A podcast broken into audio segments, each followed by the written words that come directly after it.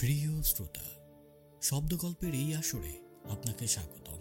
আজ আমরা শুনব সৈয়দ মুস্তফা সিরাজের লেখা কর্নেল সিরিজের গল্প হিডেন নেকলেস। ভারতের মুর্শিদাবাদে সৈয়দ মুস্তফা সিরাজের জন্ম চোদ্দই অক্টোবর উনিশশো এবং মৃত্যু চার সেপ্টেম্বর দু হাজার বারো। তার সৃষ্ট চরিত্র কর্নেল নীলাদ্রি সরকার এবং সহকারী জয়ন্তর রহস্যভেদ আজও ছোট থেকে বড় সকল পাঠকের মন ভরিয়ে দেয়। এমনকি স্বয়ং সত্যজিৎ রায় ছিলেন কর্নেল সিরিজের গল্পের ভক্ত। গল্পের অডিও রূপান্তরে আমাদের কিছু জায়গায় সামান্য প্রবাহ পরিবর্তন করতে হয়েছে। আশা করব তা ক্ষমাসুন্দর দৃষ্টিতে দেখবেন। প্রিয় শ্রোতা, শুরু হচ্ছে হিরের নেকলেস।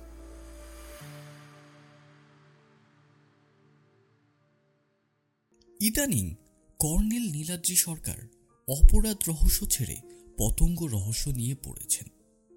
কোত্থেকে অদ্ভুত অদ্ভুত চেহারার উরুক্ষ পোকামাকড় জোগাড় করেছেন সেগুলো প্রকাণ্ড কাচের বয়ম আর তারের জাল দিয়ে তৈরি খাঁচায় পুড়ে রেখেছেন।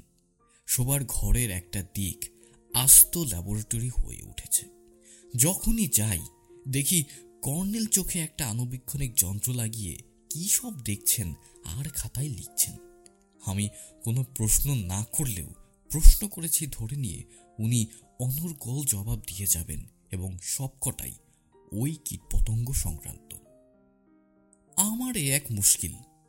ওর সঙ্গে আলাপের পর থেকেই আজ এতগুলো বছর ধরে ঘনিষ্ঠ বন্ধু হয়ে কাটালাম, বয়সের তফাত দুজনের মধ্যে যতই থাকুক না কেন। ওর ব্যক্তিত্বের জাদু এমনই যে আমার আর কোনো বন্ধু বান্ধব রইল না, অথবা অন্য কারও সঙ্গে বন্ধুত্ব আমার পছন্দও হলো না। ফলে আজ আমার বন্ধু বলতে একমাত্র কর্নেল নিজেই। একদিন দেখা না হলে মনে মনে কি যে ছটফটানি শুরু হয় তা আমিই জানি। অথচ সেই একমাত্র বন্ধু যদি এমন পাগলামি শুরু করেন এবং সব সময় শুধু পোকামাকড় ঘাটাঘাটি করে বিশাল জ্ঞান বিতরণের পাত্র হিসেবে আমাকেই ধরে নেন, তাহলে এমন বন্ধুত্ব আর রাখতে ইচ্ছে করে না। তাই সেদিন যেন একটা হেস্তনেস্ত করতেই হাজির হয়েছিলাম ওর ফ্ল্যাটে কর্নেল আমাকে দেখা মাত্র ষষ্ঠীচরণকে কফি আনতে বললেন। ইয়ে জয়ন্ত, তাহলে বুঝতেই পারছ, দুটো পোকা দেখতে প্রায় একরকম হলেও স্বভাবে আচরণে সম্পূর্ণ ভিন্ন। দুটোকেই মনে হচ্ছে মরার মতো চিৎপাত হয়ে শুয়ে আছে। কিন্তু আসলে তা নয়। নীল পোকাটার পেটে আমি কর্নেলকে চরম কথাটা বলার জন্য তৈরি হচ্ছি। সেই সময় দরজার ঘন্টি বাজল। ও সরি উনি তৎক্ষণাৎ উঠে গেলেন। একটু পরেই কর্নেলের চড়া গলার কথা শোনা গেল ড্রয়িং রুমে। না না দিস ইজ কোয়াইট অ্যাবসার্ট আপনি কি বলছেন? আমি তার মাথা মুন্ডু কিছুই বুঝতে পারছি না। প্লিজ কর্নেল আগে আমায় শেষ করতে দিন। তখন কর্নেল একটু নরম হয়ে বললেন আমি এ ধরনের কাজে কোনো উৎসাহ পাইনি মিস্টার রয়। আমি আপাতত অন্য কাজে ব্যস্ত। আপনি বরং কোনো শখের গোয়েন্দা নয়তো কোনো অভিনেতার কাছে যান। শেষটা না শুনলে আপনি ঠিক বুঝতে পারবেন না। তাই বলছি আগে আমার কথাগুলো শুনুন প্লিজ। দেখুন মিস্টার রয় কোথাও কোনো রকম হত্যাকাণ্ড ঘটলে বা ঘটার সম্ভাবনা থাকলে সচরাচর আমি আগ্রহী হই। কিংবা ধরুন, কোনো বড় রকমের রহস্যজনক চুরি টুরি ঘটলেও তাতে আমার আগ্রহের অভাব হয় না। কিন্তু আপনার প্রস্তাবটা একেবারেই ছেলে মানুষই তাছাড়া সবচেয়ে আপত্তির ব্যাপার এটাই যে আমি তথাকথিত গোয়েন্দাদের মতো ছদ্মবেশ ধরা খুবই অপছন্দ করি। স্রেফ যা আমি তাই। কর্নেল নীলাদ্রি সরকার হয়েই তদন্তে হাত দিই। আপনার ক্ষেত্রে ব্যাপারটা কি উদ্ভট? কোনো মার্ডার বা রহস্যজনক চুরির ঘটনা নেই? ঘটনা বলতে কিছুই নেই। অথচ আমার সাহায্য আপনি চান। কি সাহায্য? না আমাকে আপনি সেজে একটা বিয়ের পার্টিতে যেতে হবে। না মিস্টার রয় এই আমার দ্বারা হবে না। বুঝলাম। কর্নেল উঠে দাঁড়িয়েছেন। Colonel please. আপনি আগে উদ্দেশ্যটা উদ্দেশ্য যাই থাক। এটা খুবই বেআইনি একটা ব্যাপার হবে। বুঝতে পারছেন না? ভারতীয় পেনাল কোডে রং রুল পার্সোনিফিকেশনের একটা ধারা আছে। কিন্তু কর্নেল আপনি তো ধরা পড়ছেন না। না পড়ারই বা গ্যারান্টি কোথায় বলুন? আপনাকে ওরা নেমন্তন্ন করেছেন যখন তখন নিশ্চয়ই বোঝা যাচ্ছে আপনাকে ওরা কখনো না কখনো দেখে থাকতে পারেন। অন্তত আপনার সবিশেষ খবর রাখতে তো অসুবিধে নেই। কিংবা এমনও হতে পারে, পার্টিতে আমার বা আপনার কোনো চেনা লোক এসেছে। আমি প্রায় তিরিশ বছর আমেরিকায় কাটিয়ে আজই ফিরেছি। ওরা বাবাকে চিনতেন, আমাকে কখনো দেখেননি। নেমন্তন্নের কার্ড আমাকে ওরা আমেরিকার ঠিকানাতেই পাঠিয়ে দিয়েছিলেন। কাজেই আমাকে এখানে চেনার সম্ভাবনা কারণ নেই। এমনকি কার্ড পাঠানো নেহাত ভদ্রতা রক্ষা। আমি যে সত্যি সত্যি অত দূর থেকে এসে পড়ব ওদের পক্ষে কল্পনাতীত। স্ট্রেঞ্জ? ভদ্রলোকের কণ্ঠস্বর এবার চাপা হলো। একটুও বুঝতে পারলাম না। মাঝে মাঝে কর্নেলের বিস্ময়সূচক অস্ফুট আওয়াজ শোনা গেল। আধ ঘণ্টা পরে কর্নেল ফিরে এলেন। মুখের এই গাম্ভীর্য আমার চেনা। এক পলক তাকিয়েই বুঝলাম কর্নেল, আমেরিকা প্রবাসী এবং কলকাতায় সদ্য আগন্তুক এক ভদ্রলোকের কেস নিয়েছেন। অর্থাৎ কোনো এক বিয়ের পার্টিতে মিস্টার রায় সেজে নিমন্তন্ন খেতে যাবেন তিনি। বলা বাহুল্য আমি মনে মনে খুশি হলাম। যেটুকু বুঝেছি তাতে রহস্যের গন্ধ বেশ করা কর্নেল, আপাতত লাল পোকা, নীল পোকা ছেড়ে এই ব্যাপারটা নিয়ে মেতে উঠবেন, তাতে কোনো সন্দেহের অবকাশ নেই। কর্নেল বসে চুপচাপ চুরুট ধরালেন। নিঃশব্দে টানতে শুরু করলেন। আমি তার এই গাম্ভীর্য ভাঙা সঙ্গত মনে করলাম খবরের কাগজটার দিকেই চোখ রাখলাম। কয়েক মিনিট পর কর্নেলের ডাক শুনলাম। জয়ন্ত। আমিও গম্ভীর গলায় সাড়া দিলাম। বলুন কর্নেল। তুমি তো রিপোর্টার। তাতে কি কিছু সন্দেহযোগ্য ঘটেছে? না ডার্লিং। যেহেতু তুমি একজন বিখ্যাত রিপোর্টার কলকাতার অনেক নামী পরিবারের খোঁজ খবর তোমার রাখা উচিত। আচ্ছা জয়ন্ত তুমি কি নিউ আলিপুরের বসু পরিবারের খবর রাখো? অল্প স্বল্প রাখি। স্যার খেতাবধারী জগনিন্দ লাল বসুর কোটার সাথে খনি ছিল। তার ছেলে শচীন্দ্রলাল এমপি ছিলেন। শচীন্দ্রলালের ছেলে অতীন্দ্রলাল অবশ্য রাজনীতি করেন না। নাম করা ছবি আঁকিয়ে।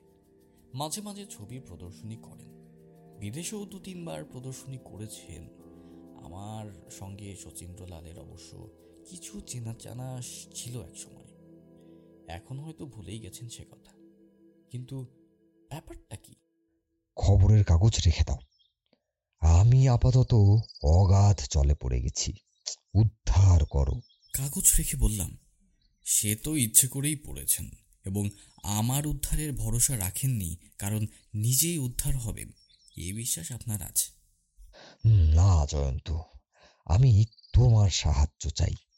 হাসতে হাসতে বললাম hello my dear old man আপনি জানেন যে আপনার কথায় এই জয়ন্ত নরক ডিঙিয়ে যেতেও রাজি। তাই আর কালক্ষয় না করে সোজা বলুন কি করতে হবে? আমাকে কি মিস্টার রায় সেজে অতীন্দ্রলাল বসুর বিয়ের পার্টিতে যেতে হবে? খুব পারব। কারণ সুযোগ পেলেই আমি ছদ্মবেশ ধরি। তবে সেটা শখের থিয়েটারের স্টেজে। এ কথা মনে রেখে একবার আদেশ করুন। কর্নেল, আমার রসিকতা গায়ে মাখলেন না। গম্ভীর হয়েই বললেন, জয়ন্ত, তোমায় ছদ্মবেশ ধরতে আমি বলিনি। প্রথম কথা, তোমার বয়সে মিস্টার রায় সাজার পক্ষে খুবই কম। ওকে তুমি দেখনি, হয়তো কণ্ঠস্বর শুনেছ। ভদ্রলোক আমার চেয়েও বড়। আর এটাই খুব আশ্চর্যের ব্যাপার যে ওকে অনায়াসে আমার দাদা বলে চালানো যায়, একই শারীরিক গঠন এবং উচ্চতা। মাথায় হুবহু একই টাক। তফাতের মধ্যে শুধু ওর দাড়ি নেই। উনি নিউ ইয়র্কে থাকতেই নাকি আমার একটা প্রবন্ধ পড়েন এবং ছবি দেখেন। তারপর বাধা দিয়ে বললাম হুম হুম নিউ ইয়র্কের পত্রিকায় গত সেপ্টেম্বরের প্রজাপতির রূপান্তর নামের সেই প্রবন্ধটা। কর্নেল নড়ে বসলেন। মাই গুডনেস মনে পড়েছে বটে। পরে ওদের প্রতিনিধি এসে আমার ইন্টারভিউ নিয়ে গিয়েছিল কি কাণ্ড দেখেছ? তাতেই আমার অন্য পরিচয় দেওয়া হয়েছিল অপরাধ বিজ্ঞানী। ভদ্রলোক সেই কথাই উল্লেখ করলে বরং আমার সন্দেহ কেমন বেড়ে গিয়েছিল। ওকে প্রতারক ভেবে বসেছিলাম। কিছুতেই মনে পড়েনি। না, জয়ন্ত, আজকাল আমার স্মরণ শক্তি একেবারে ফেঁসে গেছে। খামোখা বেচারাকে প্রতারক ভেবে বসলাম। যাকে এবার বলুন, ব্যাপারটা কি? এর জবাবে কর্নেল আমাকে যা জানালেন, তা মোটামুটি এই অরিন্দ্রম রায় নামে এক ভদ্রলোক, স্যার জগদীন্দ্রলাল বসুর বাল্যবন্ধু। দুজনেই বিহার প্রদেশের মুঙ্গের শহরের মানুষ। পরে নানা রকম ঘটনা পরম্পরায় দুজনের ছাড়াছাড়ি হয়। অরিন্দম রায়ের বাবা ছিলেন রাজা খেতাবধারী জমিদার। অরিন্দমকে রাজা প্রতাপ নারায়ণ ত্যায্যপুত্র করেন। অরিন্দম নানা জায়গায় ঘুরে ঘা খেতে খেতে অবশেষে আমেরিকায় পাড়ি জমায়। তার এক বছর পরেই রাজা প্রতাপ নারায়ণ মারা যান। তার আর কোনো ছেলে বা মেয়েও ছিল না। উইলে সব সম্পত্তি গৃহদেবতার নামে দেওয়া ছিল। ওদিকে জগদীন্দ্র সাধারণ ধনী পরিবারের ছেলে। তিনি বুদ্ধি ও কর্মক্ষমতায় পরবর্তীকালে আরও বিত্তশালী হন এবং ইংরেজ সরকারের কাছ থেকে স্যার খেতাব পান। বিয়ে করেন অনেক দেরিতে। ফলে তার ছেলে শচীন্দ্র অরিন্দমকে কখনো দেখেননি। পরে জগদীন্দ্র কলকাতায় চলে যান। মুঙ্গেরের বাড়ি ও সম্পত্তি বেচে দেন। মৃত্যুর আগে অরিন্দমের সঙ্গে চিঠিপত্রে যোগাযোগ ছিল। সেই সূত্রে শচীন্দ্র তার পিতৃবন্ধুকে মধ্যে মধ্যে চিঠিপত্র লেখেন এবং কখনো দেশে ফিরলে তাদের আতিথ্য গ্রহণের অনুরোধ করেন। ছেলে অতীন্দ্রের বিয়েতে তাই যথারীতি কার্ড পেয়েছিলেন। পেয়ে অরিন্দম খুশি হয়ে টেলিগ্রাম করেন যে তিনি বিশেষ কাজে কলকাতা যাওয়ার কথা ভাবছিলেন। এই সুবাদে অবশ্যই যাচ্ছেন। কিন্তু কোনো নির্দিষ্ট তারিখ বা সময়ের কথা বলেননি। শুধু বলেছেন যে তাকে রিসিভ করার জন্য এয়ারপোর্টে যেতে হবে না, কিংবা বাড়িতে কোনো ব্যবস্থাও রাখতে হবে না। তিনি নিজের ব্যবস্থা নিজেই করে নেবেন এবং সোজা বিয়ের পার্টিতে গিয়ে যোগ দেবেন। কারণ কলকাতায় পৌঁছেই তাকে কয়েকটি জরুরি কাজে ব্যস্ত থাকতে হবে। কিন্তু কলকাতায় গত রাতে পৌঁছে অরিন্দম এক অদ্ভুত পরিস্থিতিতে পড়েছেন। একটা বড় হোটেলে তিনি উঠেছেন। রাতে খাওয়া শেষ করে শুতে যাচ্ছেন। হঠাৎ ফোন বেজে উঠল। হোটেলের অপারেটর বললেন, কোনো এক পি মৈত্র আপনাকে চাইছেন। কথা বলুন। ফোন ধরে হতভম্ব হয়ে যান অরিন্দম। অচেনা গলায় তাকে কেউ শাসিয়ে বলছে, যদি আগামী সন্ধ্যায় সুচিন্দ্র বোসের বাড়ি বিয়ের পার্টিতে আপনি যান, আর জ্যান্ত ফিরতে হবে না। অরিন্দম কথা বলার চেষ্টা করতেই লাইন কেটে যায়। তিরিশ বছর পরে দেশে ফিরেছেন। দেশের হাল, হুদিস, লোকচরিত্র সবই জটিল ঠেকছে। হঠাৎ এমন অদ্ভুত শাসানি শুনে উদ্বিগ্ন হয়ে পড়েন অরিন্দম। একবার ভাবেন, পুলিশে জানাবেন। পরে মনে হয় ফোনে কে শাসালো তা নিয়ে অকারণ হইচই করার কোনো মানে হয় না। কিন্তু আজ সকালে ফের আবার সেই ভুতুরে ফোন আসে। একই শাসানি, অতীন্দ্রের বিয়ের পার্টিতে গেলে প্রাণে মারা পড়বেন। হতবুদ্ধ হয়ে যান অরিন্দম। তারপর কর্নেল নীলাদ্রি সরকারের কথা মনে পড়ে। এই বিবরণ শোনার পর বললাম হ্যাঁ কিন্তু অরিন্দম কলকাতা পৌঁছে বোস বাড়িতে একবারও ফোন করেননি কেন? এই একটা মারাত্মক গোলমেলে পয়েন্ট এই বিবরণে রয়েছে। আর দু নম্বর পয়েন্টটাই কম গোলমেলে নয় কেন? অরিন্দম কোনো বিয়ের পার্টিতে গেলেই খুন হয়ে যাবেন, এ কথাই বা বিশ্বাস করে বসলেন কোন যুক্তিতে? যদি না তেমন কোনো কারণ পেছনে না থাকে? আর কি সেই কারণ, তা অরিন্দমের নিশ্চয়ই জানার কথা। না জানলে ভয় পেতেন না। বোস বাড়িতে অরিন্দম ফোন করেছিলেন। একবার নয় অনেকবার। কিন্তু কোনোবারই লাইন পাননি। ওয়ান ডাবল নাইনে ডায়াল করেও একই এনগেস্টন। বলবে বেশ তাহলে ওদের ওখানে সোজা ট্যাক্সি করে চলে যেতেই পারতেন। বললাম নিশ্চয়ই। ব্যাপারটা বুঝতে চেষ্টা করো জয়ন্ত। উনি এখন বস্তুত এদেশে বিদেশি মানুষ।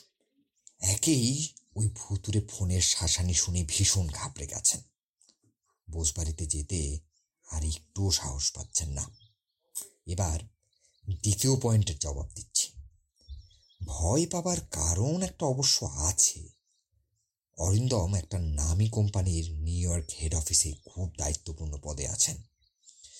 কলকাতার একটা ইম্পোর্ট কোম্পানির সঙ্গে খারাপ কোয়ালিটির মাল পাঠানো নিয়ে ওর কোম্পানির সঙ্গে ঝামেলা হয়েছিল গত বছর। এখানকার কোম্পানির ধারণা, বদবুদ্ধি, হাড়ে হারামজাদা এক বাঙালি মার্কিন কোম্পানিতে থেকে কাণ্ডটি পাঠিয়েছেন। এর ফলে কলকাতার কোম্পানিটির কয়েক লাখ টাকা লোকসান হয়েছে। বোঝা গেল যে অরিন্দমের এদেশে শত্রু আছে, কিন্তু তাই বলে বিয়ের পার্টিতে গেলে তাকে প্রাণে মারা হবে কেন? অন্য কোথাও কি মারার সুযোগ নেই? প্রশ্নটা যুক্তিপূর্ণ কিন্তু অরিন্দমের জবাবটাও দিয়েছেন যুক্তিপূর্ণ জবাব। কি জবাব? কর্নেল নিভে যাওয়া চুরুট ফের ধরিয়ে বললেন তুমি একটা ব্যাপার লক্ষ্য করছ না। আগে সেটা লক্ষ্য করো তাহলে জবাবটা তুমি নিজেই পেয়ে যাবে। হুম কেউ বা কারা চায় না যে অরিন্দম বিয়ের পার্টিতে যান। তাই না কর্নেল? রাইট রাইট কাজেই বুঝতে পারছ। আসলে অরিন্দম এই রহস্য নিয়েই বিব্রত এবং উদ্বিগ্ন। তিনি বিয়ের পার্টিতে গেলে নিশ্চয়ই কারও মারাত্মক ধরনের ক্ষতি হবে। এছাড়া ওই শাসানির আর কোনো কারণ থাকতে পারে না। অতএব জয়ন্ত, অরিন্দম আপাতত শত্রু ভয় কিংবা মৃত্যু ভয়ের তাগিদে আমার দ্বারস্থ হননি। হয়েছেন এই রহস্যের একটা কিনারা করতে। বুঝেছি বুঝেছি। আপনার ঘাড়ে রহস্য উন্মোচনের দায়টাও চাপানো গেল এবং সেই সঙ্গে খুন হয়ে যাওয়ার আশঙ্কা থেকে নিরাপদেও থাকা গেল। বাহ! অরিন্দম বাবুর তো বুদ্ধি আছে। কিন্তু কর্নেল, জেনে শুনে আপনি নিজের মন্ডুটি হাড়ি কাঠে গলাতে যাচ্ছেন। এই সত্যটা টের পাচ্ছেন তো? মাথা নেড়ে কর্নেল গম্ভীর হয়ে বললেন অবশ্যই পাচ্ছি ডার্লিং। পার্টিটা হচ্ছে কোথায়? বসবাড়িতেই তো। হ্যাঁ জয়ন্ত।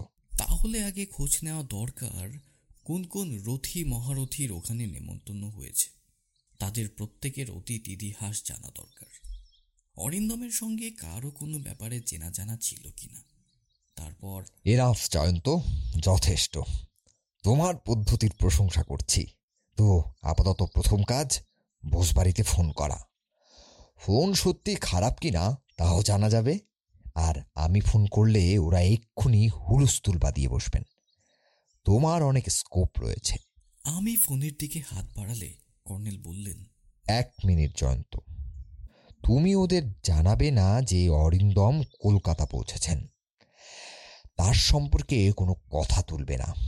তুমি দৈনিক সত্য সেবকের রিপোর্টার মাত্র। স্যার জগদীন্দ্রের নাতি প্রখ্যাত চিত্রশিল্পী। তার বিয়ের পার্টির খবর একটা ছাপার যোগ্য আইটেম ওরা দেখবে ভীষণ খুশি হবেন এবং তোমাকেও নিমন্ত্রণ করে বসবেন। শচীন্দ্রলালের ফোন নম্বর আমার মুখস্থ। এটা অভ্যাস। বিশেষ করে রাজনীতিবিদদের ফোন নম্বর সারা জীবন মনে রাখার ক্ষমতা রিপোর্টারদের আছে। ডায়াল করলাম। কিন্তু ইংগেস্ট টোন আবার ডায়াল করলাম। আবার একই অবস্থা। বার পাঁচেক চেষ্টা করার পর ওয়ান নাইন নাইনে সাহায্য চাইলাম। ফল একই হলো। তখন হাল ছেড়ে দিয়ে বললাম হ্যাঁ তাহলে অরিন্দম মিথ্যে কথা বলেননি। নাইনে কিছু একটা গন্ডগোল রয়েছে। আমারও তাই ধারণা। অরিন্দম মিথ্যাবাদী নন। রহস্যটা ফাঁস হওয়ার আগে উনি বসবাড়িতে যেতে চান না। কিন্তু কর্নেল বিয়ের পার্টিতে যদি আপনার চেনা জানা কেউ এসে পড়ে? আজ রাতে আটটায় পার্টি শুরু। তার আগে জানা দরকার কে কে আমন্ত্রিত হয়েছেন। এবং কথাটা তুমি যখন তুলেছ তখন তুমি সেটা জোগাড় করে আনো। রিপোর্টারের স্কোপটা কাজে লাগাও কেমন? কর্নেলের মুখে একটা দৃঢ় সংকল্প ফুটে উঠল। যেভাবেই হোক কথা যখন দিয়েছি, তখন সব রিস্ক আমি নেবই। শুধু তুমি আমাকে একটু সাহায্য করো, ব্যাস। আমি তৈরি, কর্নেল। এখনই বেরোচ্ছি। কর্নেলের বাড়ির গেট পেরিয়ে রাস্তার ওধারের পানের দোকানের দিকে উদ্দেশ্যহীন দৃষ্টিতে চোখ ফেলেছিলাম এক পলক। একজন মাস্তান ধরনের লোকের সঙ্গে চোখাচোখি হলো। সে অবশ্য তখন মুখ ঘুরিয়ে আয়নায় চুল আঁচড়াতে থাকল। কিন্তু কেন যেন মনে হলো লোকটা কর্নেলের বাড়ির দিকেই সম্ভবত নজর রেখেছিল।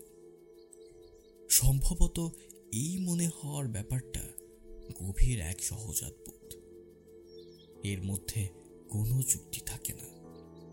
লোকটাকে কুসমিন কালেও দেখিনি, অথচ তার ওই এক পলক চাহনিতেই যেন রহস্য থমথম করছে। নাকি স্রেফ মনের ভুল। অস্বস্তিটা রয়ে গেল। আমার ফিয়েট গাড়িটা শেক্সপিয়ার স্ট্রিট হয়ে চৌরঙ্গি পৌঁছানো পর্যন্ত সতর্কভাবে পেছনে লক্ষ্য রাখলাম। কেউ আমাকে অনুসরণ করছে কিনা? আলিপুর চিড়িয়াখানার পাশ দিয়ে যাওয়ার সময় শেষ পর্যন্ত অস্বস্তিটা কেটে গেল।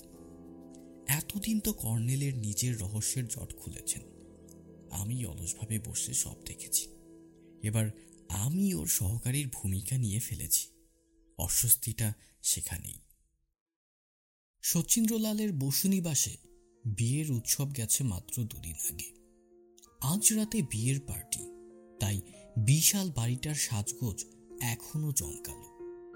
তবে মাইকে একঘেয়ে সানাই বাজছে না। এটা আমার পক্ষে খুশির কারণ। আমার আবার মাইকে অ্যালার্জি আছে। গেটে ঢোকার মুখে আমার আইডেন্টিটি কার্ডটা দেখাতে হলো। এত কেন কড়াকড়ি বুঝলাম না। লনে গাড়ি রেখে নেমে দেখি এদিকে ওদিকে আরও চার পাঁচটা গাড়ি রয়েছে। সেটা স্বাভাবিক। সেকেলে ড্রয়িং রুমের দরজায় যেতেই শচীন্দ্রলালের প্রাইভেট সেক্রেটারি সত্যহরি বাবুর সঙ্গে দেখা হলো। সত্যহরি বাবু অবাক হয়ে বললেন, জয়ন্ত বাবু যে, কি ব্যাপার? কর্তা তো আর দেশের কোনো ঘোর প্যাচে নেই। ইলেকশনেও দাঁড়াচ্ছেন না। আমাকে চুপ দেখে একগাল হেসে ফের বললেন সরি আসুন আসুন। আগে আসন গ্রহণ করুন তারপর কথা।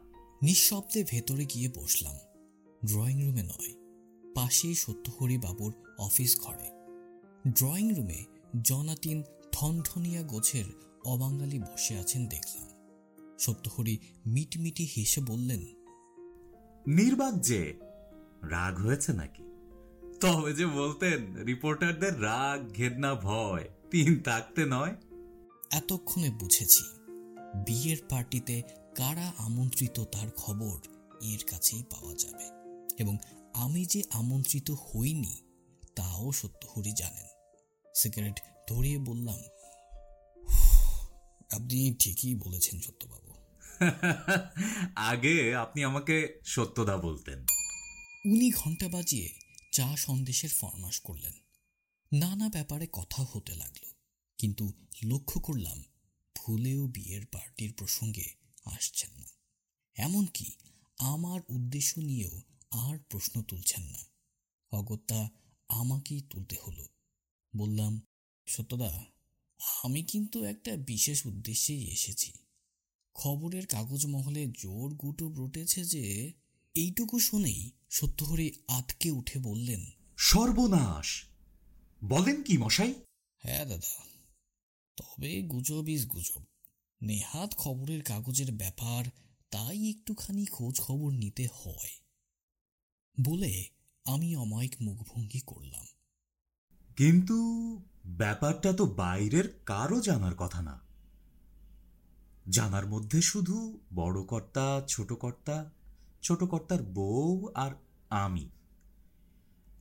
এছাড়া বাকি রইল শুধু পুলিশ। তাহলে কি পুলিশ মহল থেকেই রটেছে? আপনি থেকে শুনলেন? বলুন তো। মরার গন্ধে শেয়াল কুকুর যেমন চনমন করে ওঠে, আমি তেমনই। কিন্তু বুদ্ধিমানের মতো ব্যাপারটা নড়াচড়া করতে হবে, বললাম সোর্স বলাটা তো আমাদের ইথিক্সের বাইরে। তা তো ভালোই জানেন আপনি। দেখুন, এবার সত্যি কথাটা বলি। আজ দুদিন থেকে আমরা কোনো ফোন অ্যাকসেপ্ট করছি না। লাইন বন্ধ রাখা হয়েছে।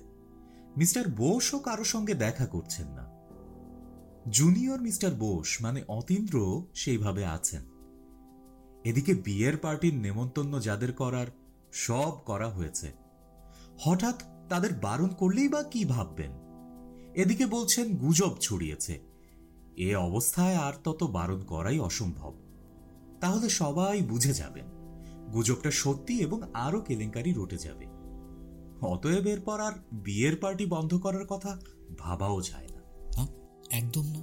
অবশ্যই যায় না। এত বড় একটা ঐতিহ্য সম্পন্ন ফ্যামিলি বলে কথা। তাহলেই বুঝুন অবশ্য অনেক কড়াকড়ির ব্যবস্থা আপনারা রেখেছেন। তা তো রাখতেই হয়েছে। আপনি আমার চেনা জানা বহু দিনের একমাত্র আপনাকেই সব বলা যায়। অনেক সিকিউরিটি সাদা পোশাকে রয়েছে। আপনি খবরের কাগজের লোক বলেই ঢুকতে পেরেছেন। তবে এখনই বলে দিচ্ছি আর কোনো রিপোর্টার যেন ঢুকতে না পারে। বলে উনি উঠে গেলেন। আকাশ পাতাল ভাবছি এমন সময় সত্যহরি ফিরে এলেন। বসে বললেন মিস্টার বোসকে খবরটা দেয়া দরকার যে গুজব ছড়িয়েছে। কিন্তু প্লিজ জয়ন্তবাবু আপনি যেন গুজবকে প্রশ্রয় না দেন। এক্সক্লুসিভ স্টোরির লোভে যেন আমায় ডোবাবেন না। কারণ আপনি এসেছিলেন আমার সঙ্গে দেখা হয়েছিল এবং কাগজে পরে কিছু বেরুলে আমাকে স্যাক করা হবে। বুঝেছেন তো? আপনি খেপেছেন সত্যদা জাস্ট নিউজ এডিটরের হুকুমে আসতে হয়। তাই এলাম। বলে সিগারেট দিল মুখে। বুঝলেন, অতীন্দ্রকে আমি নিষেধ করেছিলাম। অজ্ঞাত কুলশীল মেয়েকে বিয়ে করা ঠিক নয়।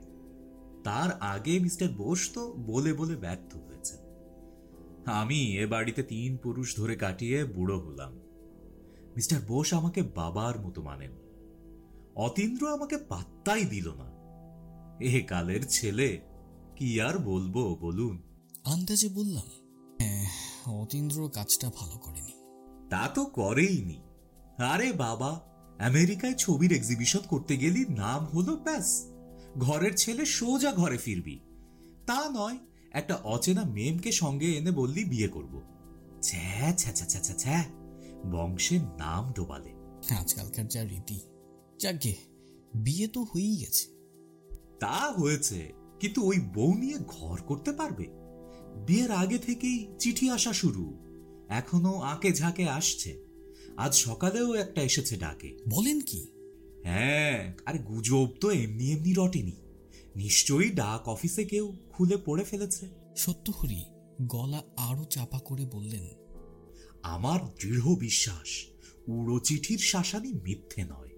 আজ রাতের পার্টিতেই মেয়েটিকে কেউ বা কারা কিডন্যাপ করবেই। আমার কি ধারণা জানেন? এই মেয়েটি মানে অতীন্দ্রের মেম বউ, কোনো দুষ্টু চক্রের মক্ষীরানী ছিল। দল ছেড়ে পালিয়ে অতীন্দ্রের গলা ধরে মরিয়া হয়ে ঝুলে পড়েছে। ভেবেছে দেশান্তরে গিয়ে বেঁচে যাবে। কিন্তু আজকাল সব গ্যাংয়েরই তো ইন্টারন্যাশনাল কারবার রয়েছে। তাই বলছি, দেখবেন, আজ রাতে বিয়ের পার্টি থেকে ওকে কিডন্যাপ করবে বলেছে, ঠিক তাই করবে। মশাই! লক্ষিন্দরের লোহার বাসরেও ছিদ্র ছিল। চাঞ্চল্য চেপে রেখে বললাম তা মিম সাহেবের নাম কি? চীনা হেওয়ার্থ দেখে বয়স আন্দাজ করা মুশকিল। পঁচিশ হতে পারে অতীন্দ্রের চেয়ে বয়সে অনেক বড়। এমনও তো হতে পারে যে জিনার কোনো প্রেমিক নিছক ভয় দেখাচ্ছে। মোটেও তা নয় জিনা নাকি এই দেশে প্রথম এসেছে। অথচ শাসানি আসছে কলকাতার ডাকঘরের মারফত। তার মানে কলকাতাতে চিঠি ডাকবাক্সে ফেলা হয়েছে। সবই জিপিওর ছাপ। কাগজ, টাইপ, কালি, সব সব ইন্ডিয়ান। পুলিশ তাই বলছে, এমনকি ভাষাও আমেরিকান বা কোনো সাহেবের নয়। দেশি ইংরেজিতে লেখা টাইপ করা চিঠি। এই রে, সাড়ে দশটা হয়ে গেল যে। কর্তার ডাক আছে, জয়ন্তবাবু। ওপরে যেতে হবে। কিন্তু প্লিজ ব্রাদার এই বুড়োর মুখের দিকে চেয়ে যেন কাগজে কিছু লিখবেন না। কিন্তু যদি সত্যি কিডন্যাপ হয়? তাহলে তো নর্মালি খবরের কাগজে যা বেরোয় বেরোতে পারে। অস্বীকার করছি না। কিন্তু দোহাই ভাই আমার নাম যেন বাদ থাকে। এক মিনিট দাদা। আমন্ত্রিত হয়েছেন কারা? দয়া করে বলবেন। সত্যহরি ব্যস্তভাবে টেবিলের দেরাজ থেকে একটা টাইপ করা লিস্ট বের করলেন। দ্রুত ভাঁজ করে আমার হাতে গুজে ফিসফিস করে বললেন লুকিয়ে ফেলুন এক্ষুনি। দুজনে বাইরে এলাম। সত্যহরি আমাকে আবার ওর নিজের ব্যাপারে সাবধান করে দিতে ভুললেন না। গেট পর্যন্ত এগিয়ে দিতে এলেন। এই সময় বললাম সত্যদা একটা কথা বলি। আজ রাতে বিয়ের পার্টিতে যদি দৈবাত আমাকে দেখতে পান অচেনা হয়ে এড়িয়ে থাকবেন। প্লিজ। সত্যহরি চমকে উঠলেন। তারপর ফিক করে হেসে বললেন আপনার এসব ব্যাপারে উৎসাহ থাকা স্বাভাবিক। কিন্তু আসবেন কীভাবে? কোনো চান্স তো দেখছি না। লিস্টের নাম মিলিয়ে ঢুকতে দেয়া হবে সচিত্রবাবু নিজে দরজায়। সবাইকে আপ্যায়ন করে দাঁড়িয়ে থাকবেন। কড়াকড়িটা বুঝতে পারছেন না? যেভাবেই হোক আমি ঢুকতে চেষ্টা করব। পাঁচিল টপকে নয় তো? গুলি খাবেন সাবধান। তাছাড়া শচীন্দ্র বাবুও তো আপনাকে রীতিমতো চেনেন। অতীন্দ্রও সম্ভবত চেনে। শচীন্দ্রবাবুকে চোখ এড়িয়ে থাকার চেষ্টা করব। আর অতীন্দ্র আমাকে তার এক্সিবিশনে বার দুই দিন দেখেছেন বিশেষ কিছু নয়। তাই মনে থাকার কথাই নয়। দেখুন সব আপনার রিস্ক মশাই। কিন্তু যাই হোক দোহাই ব্রাদার আমাকে যেন ফাঁসাবেন না।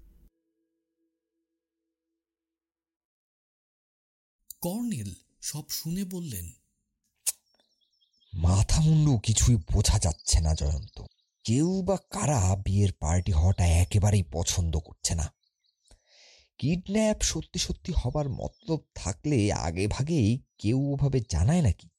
এই গেল এক নম্বর। দুই নম্বর হচ্ছে যদি বা বিয়ের পার্টি হয় সেখানে যেন অরিন্দম রায় না যান। বললাম কিন্তু কেন? একটা অনুমান মাথায় আসছে এবার।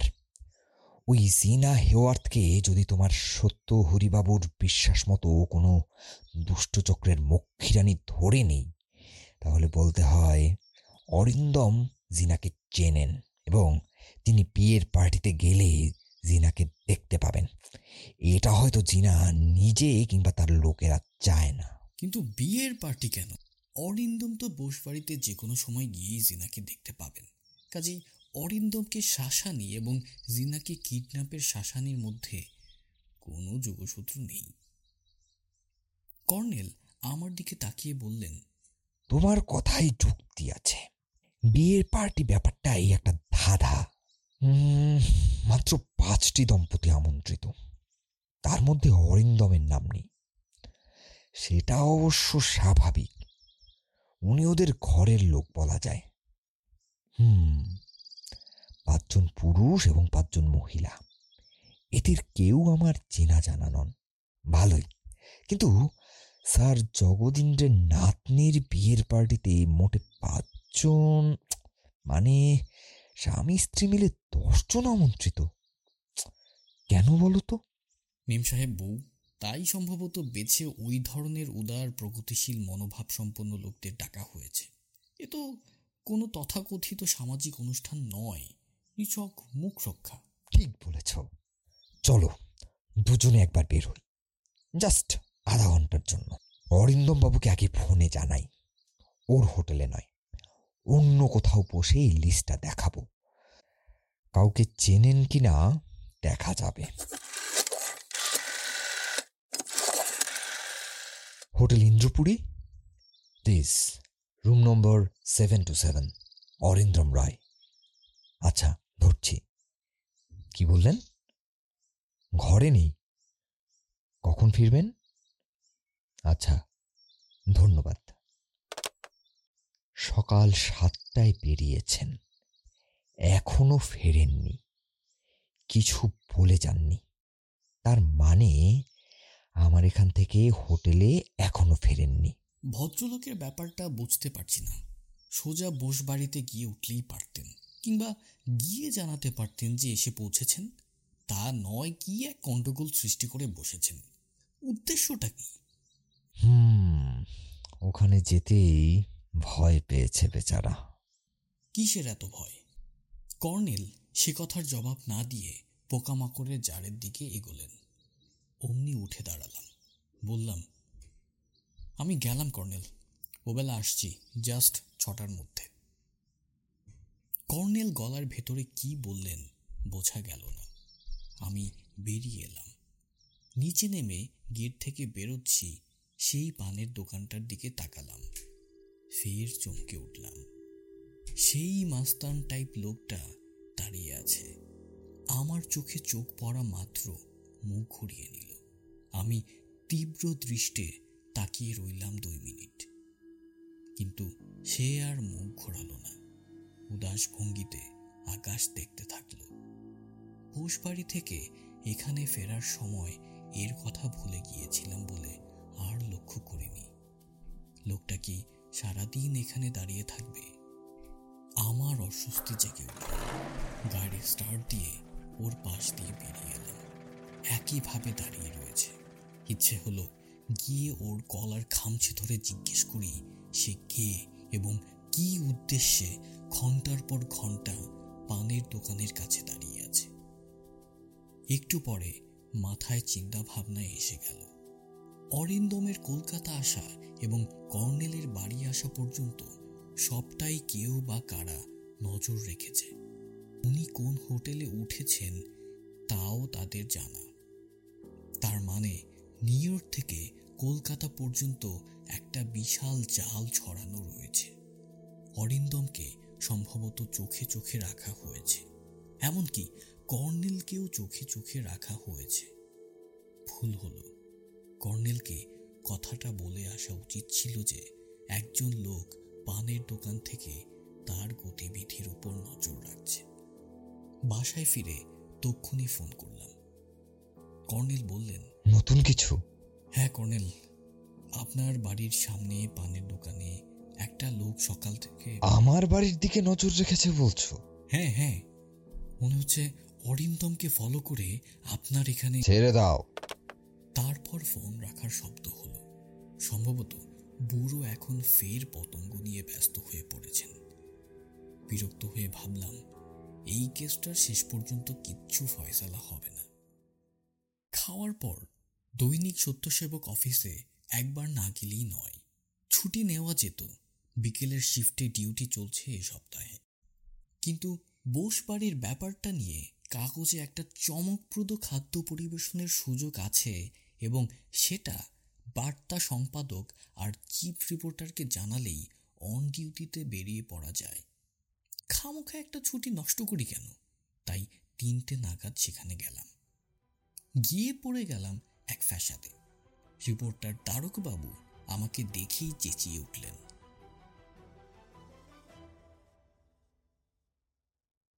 নিচে রিসেপশনে এসে মনে হলো কর্নেলকে ফোন করা উচিত। ডায়াল করার পরে কর্নেলের পরিচিত কণ্ঠস্বর শোনা গেল। হ্যালো কর্নেল সরকার বলছি। কর্নেল জয়ন্ত বলছি।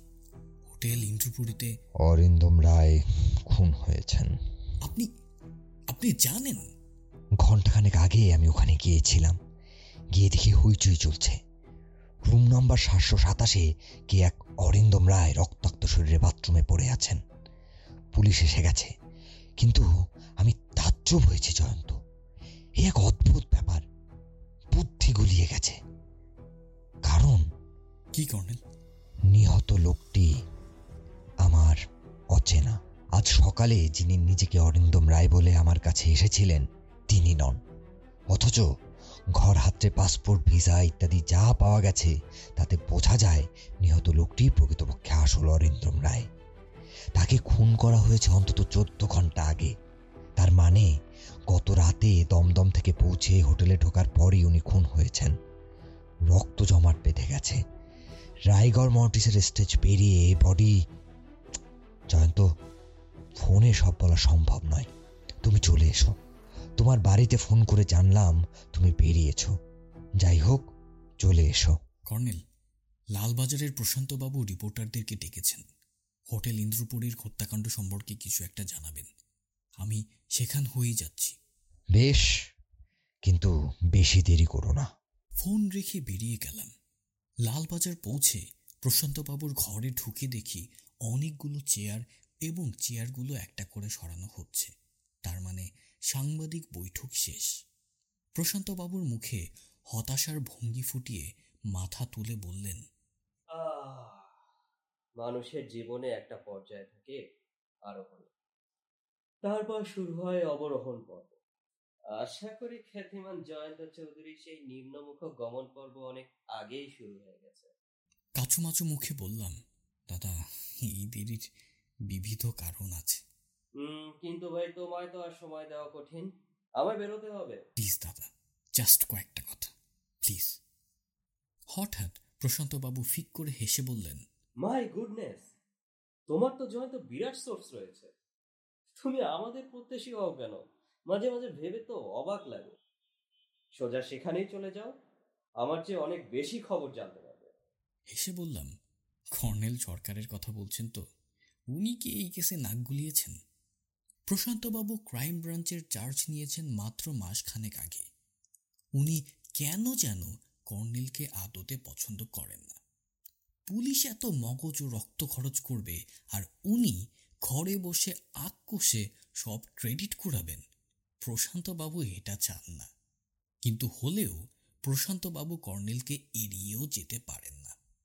কারণ কর্নেলের প্রতি নির্ভরতা আরও উপরতলা থেকে এসেছে। খোদ কেন্দ্রেই কর্নেলের প্রতিপত্তি প্রচুর।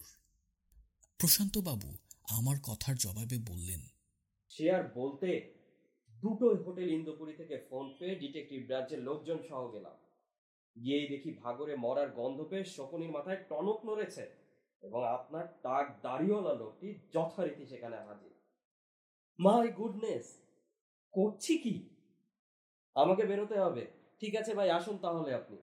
লালবাজার থেকে বেরিয়ে সোজা কর্নেলের বাড়িতে হাজির হলাম। এবার কিন্তু পানের দোকানে লোকটিকে দেখতে পেলাম না। ঘরে ঢুকে দেখি কর্নেল সেই লাল পোকা নিয়ে ব্যস্ত। উনি বাথরুম থেকে হাত ধুয়ে এসে আমার মুখোমুখি বসলেন। বললেন অরিন্দম রায় প্লেনে দমদম পৌঁছান গত রাত এগারোটা নাগাদ। নিউ ইয়র্ক থেকে অগ্রিম বুক করা ছিল একটা সিঙ্গেল সুইট হোটেলে পৌঁছান রাত সাড়ে এগারোটায়। ডেড বডি দেখে ডাক্তারের ধারণা খুন হয়েছে রাত বারোটা থেকে একটার মধ্যে। বাথরুমে ভোতা কোনো জিনিস দিয়ে মাথার পেছনে প্রচণ্ড জোরে আঘাত করা হয়েছে। এক আঘাতেই মৃত্যু। পায়খানায় কমোডের উপর হুমড়ি খেয়ে পড়েছিলেন। বডিতে হত্যাকারী হাত ছোঁয়ায়নি। মোটা হাতুড়ি দিয়েই আঘাত করা হয়েছে সম্ভবত। সেটা পাওয়া যাচ্ছে না। বাথরুমের মধ্যে পায়খানার পাশটায় আলাদা পাঁচিল এবং দরজা আছে। দরজা খোলা, কোনো হাতের ছাপ নেই। দরজার মাথার উপর কোনো চৌকাঠ নেই। তার মানে কমোডে বসতে যাচ্ছিলেন এবং সবে ঘুরেছেন। অতর্কিতে বাথরুমে ঢুকে হত্যাকারী পায়খানার ওই দরজাটায় দাঁড়িয়ে হাতুড়ি বা কিছুর আঘাত করে। মাথার পিছনে লাগে। হত্যাকারীর পায়ের ছাপ সেখানে পাওয়া গেছে। আর পাওয়া গেছে শোবার ঘরের মেঝেতে জুতোর ছাপ। রবারের সোল। মজার কথা, হত্যাকারীর জুতো দুটো পাওয়া গেছে করিডোরের কোণে আবর্জনার ঝুড়িতে। কর্নেল থামলে বললাম আরও মজার কথা। হত্যাকারী অরিন্দমকে খুন করে নিজেই অরিন্দম সেজে হোটেলে থেকেছে এবং সকালে বেরিয়ে সম্ভবত আপনার কাছে এসেছে। ঠিক বলেছ জয়ন্ত। হোটেলের লোকেরা বলছে, রাতে অরিন্দম ডিনার খাননি, এমনকি সকালে ব্রেকফাস্টও খাননি। হোটেলের এক গ্লাস জল খেয়েছেন কিনা তা সন্দেহ। যে বেয়ারা রাতে এসে রুমে পৌঁছে দিয়েছিল, সকালে তার ডিউটি ছিল না। রিসিপশনিস্টও সকালের শিফটে অন্যজন। ম্যানেজার অবশ্য রাতে অরিন্দমকে একবার দেখেছিলেন। সকালে বেরোবার সময় দেখেননি। বড় হোটেল সবাইকে চিনে রাখাও সম্ভব নয়। কাজেই হত্যাকারীর অঢেল সুবিধা ছিল। কিন্তু হত্যাকারী হোটেলে ঢুকলো কীভাবে? আন্তর্জাতিক ধরনের হোটেল। অজস্র লোক সব সময় আসছে যাচ্ছে। ঢোকাটা একটুও কঠিন নয়। কিন্তু অরিন্দমের সুইটে ঢুকলো কীভাবে সেটাই প্রশ্ন। আমার ধারণা সে অরিন্দমের খুবই চেনা লোক। খুব চেনা লোক বলেই তাকে অত রাতে দরজা খুলে ঘরে ঢুকতে দিয়েছিলেন। কথাবার্তাও হয়ে থাকবে। তারপর অরিন্দম বাথরুমে ঢোকেন। তখন হত্যাকারী সুযোগের সদ্ব্যবহার করে ফেলে। কিন্তু এসবের চেয়েও ইন্টারেস্টিং পয়েন্ট তা কি জানো? নিহত অরিন্দম রায়ের কাছে যেসব কাগজপত্র পাওয়া গেছে তাতে পুলিশ স্থির সিদ্ধান্ত নিয়েছে যে এই ভদ্রলোকই কুখ্যাত এক আন্তর্জাতিক চোরাচালানি দলের নেতা রিচার্ড ওরফে শোভারাম, ওরফে প্রিন্স ফ্যারিদ চমকে উঠে বললাম, এই তো সেদিন ব্রিটেনের একটা পত্রিকায় প্রিন্স ফরিদের কীর্তিকলাপ নিয়ে লেখা দেখলাম। সে নাকি আসলে এক উত্তস্ত প্যালেস্টাইনি। কিছুকাল প্যালেস্টাইনি গেরিলা হয়ে প্লেন হাইজ্যাক করে বেড়াতো। একসময় বিশ্ববিখ্যাত বা কুখ্যাত মাফিয়া দলের সঙ্গেও যোগাযোগ করেছে। না, জয়ন্ত। অরিন্দম রাই ওর আসল নাম, মুঙ্গেরের এক বাঙালি রাজা, জমিদারের উচ্ছন্নে যাওয়া ছেলে। নকল অরিন্দম যা সব বিবরণ দিয়েছিল আজ সকালে সবই ঠিক। নিউ ইয়র্কের ইম্পোর্ট এক্সপোর্ট কোম্পানির বড় পোস্টে চাকরি জুটিয়েছিলেন। তাও ঠিক। বোসবাড়ির সঙ্গে চিঠি লেখালেখি ছিল বিয়ের পার্টিতে আসার কথা ছিল সবই ঠিক। গোপন পুলিশ রিপোর্টটি আমি একটু আগে দেখার সুযোগ পেয়েছি। লালবাজার থেকে মুত্রত রায় এসেছিল। ওকে তো জানো আমাকে কি প্রচণ্ড মানে গনে। ভারী অবাক কাণ্ড তো। কিন্তু হঠাৎ এখানে এসেই খুন হয়ে গেল অনিন্দম রায়। আপাত দৃষ্টিতে মনে হবে দলের ভেতরকার শত্রুতা, অর্থাৎ দলাদলি। কিন্তু আমার মাথায় সত্যি কিছু আসছে না। বুশবাড়ির বিয়ের পার্টিটাই সব চট পাকিয়ে দিচ্ছে। অরিন্দমের হত্যাকারী যে কাল অরিন্দম সেজে আমার কাছে এসেছিল, তাতে কোনো ভুল আছে বলে মনে হয় না। কিন্তু সেই বোসদের বিয়ের পার্টিতে অরিন্দম রায় যে আমাকে পাঠাতে চাইছিল কেন, এটা এখনও বুঝতে পারছি না। যাই হোক কফি টফি খেয়ে তৈরি হয়ে থাকি। যথাসময়ে বেরোবো। শচীন্দ্রলালকে ব্যাপারটা জানানো হয়েছে নিশ্চয়ই? পুলিশ না পুলিশকে আমি আমার যা কিছু জানা সব বলেছি। ওরা আমার পরামর্শ মতো কাজ করবেন। আগামীকাল সকালের কাগজটা না পড়া পর্যন্ত বোসবাড়ির কেউ ব্যাপারটা টের পাচ্ছেন না। অতএব আমি জাল অরিন্দমের কথা মতো আরেক জাল অরিন্দম সেজে বিয়ের পার্টিতে যাব। সর্বনাশ না কর্নেল থাক। আর ঝামেলায় জড়িয়ে কাজ নেই। কিসে কি বিপদ বেঁধে যায় কে জানে? আপনি বরং আপনার লাল পোকা, নীল পোকা নিয়েই ব্যস্ত থাকুন। আমি আবার চেষ্টা করে দেখি লালবাজারে নতুন কোনো খবর পাই কিনা।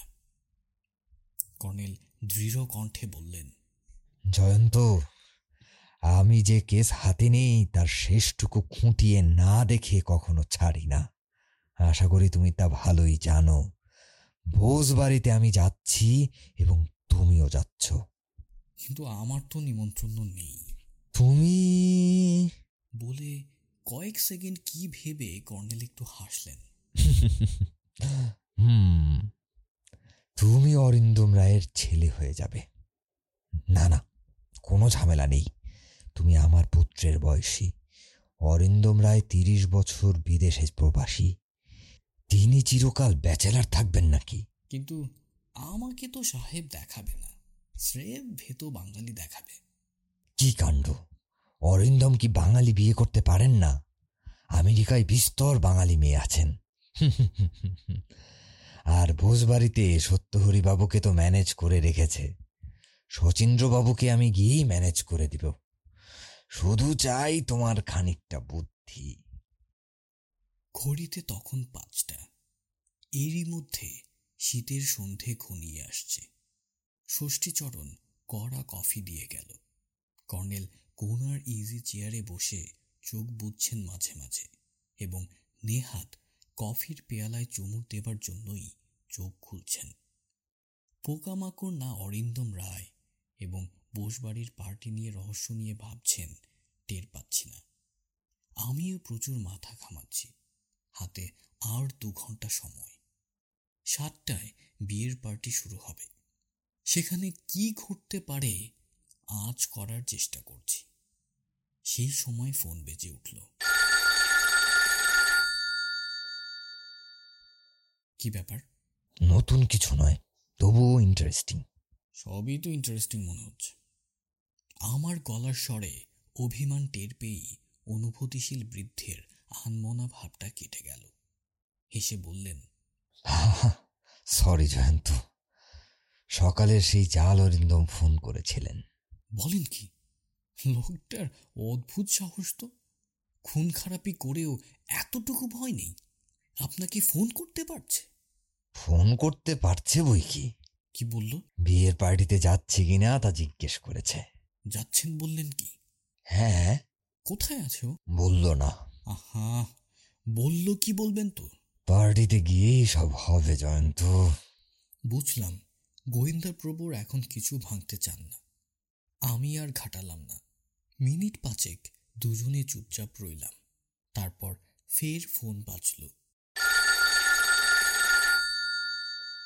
কর্নেল ফোন তুলে বললেন কর্নেল সরকার বলছি। কে? ও আচ্ছা। হ্যাঁ হ্যাঁ এক মিনিট। আমি নোট করে নিই। কর্নেল ফোন ধরে আমার দিকে ঘুরে বললেন জয়ন্ত প্লিজ আমাকে টেবিল থেকে কাগজ কলম দাও। বলো সুব্রত। লালবাজার ডিটেকটিভ ব্রাঞ্চের ইন্সপেক্টর সুব্রত তরফদার ছাড়া কেউ নন। কর্নেল অনেকক্ষণ ধরে কী সব লিখে নিয়ে বললেন? ঠিক আছে যথাসময়ে দেখা হবে। হুম? জয়ন্ত? জয়ন্ত যাচ্ছে। আচ্ছা রাখলাম ডার্লিং। কাগজটা কর্নেল নিঃশব্দে আমার দিকে এগিয়ে দিলেন। পড়ে দেখি বিয়ের পার্টির লিস্টের সেই পাঁচ দম্পতির পরিচয়। দেখি বোকা বনে গেলাম। পাঁচজনই খ্যাতিমান নিজ নিজ গুণে, তবে এদের সঙ্গে আমার ব্যক্তিগত চেনা জানা নেই। কর্নেল লিখেছেন, শ্রী অনিরুদ্ধ গুপ্ত চলচ্চিত্র পরিচালক, বাঙালি। শ্রীমতী মালবিকা গুপ্ত, তার স্ত্রী হাউসওয়াইফ। শ্রী প্রভাকর টেন্ডুলকর, চিত্রশিল্পী মারাঠি। শ্রীমতী সবরী টেন্ডুলকর, তার স্ত্রী housewife. Shri Ashwini Banerjee, athlete Bangali. Shrimati Seema Banerjee, housewife. ফরাসি মেয়ে, আগের নাম লিজা মোয়ার্তে শ্রী সুরঞ্জন ঘোষ দস্তিকার, রাজনীতিক বাঙালি। শ্রীমতী রমা ঘোষ দস্তিকার, হাউসওয়াইফ। শ্রী অশোক মজুমদার, রাজনীতিক বাঙালি, শ্রীমতী শ্যামলী মজুমদার, হাউসওয়াইফ। এর তলায় টুকরো লেখা, অশনি মাস দুই আগে ইউরোপে যান, লিজার সঙ্গে বিয়ে।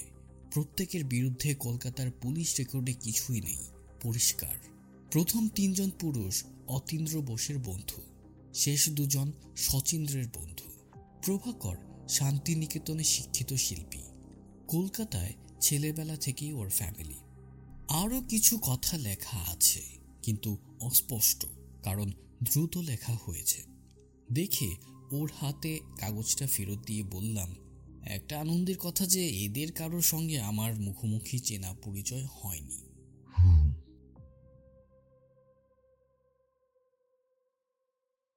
আমরা যখন নিউ আলিপুর বসু নিবাসে পৌঁছলাম, তখন কাটায় কাটায় সন্ধ্যা সাতটা। শীতকাল, তাই কুয়াশা এবং শীতে পথঘাট ওখানে প্রায় খাখা করছিল। মনে হলো রাত হয়েছে। গেটে সত্যহরি বাবুকে দেখলাম।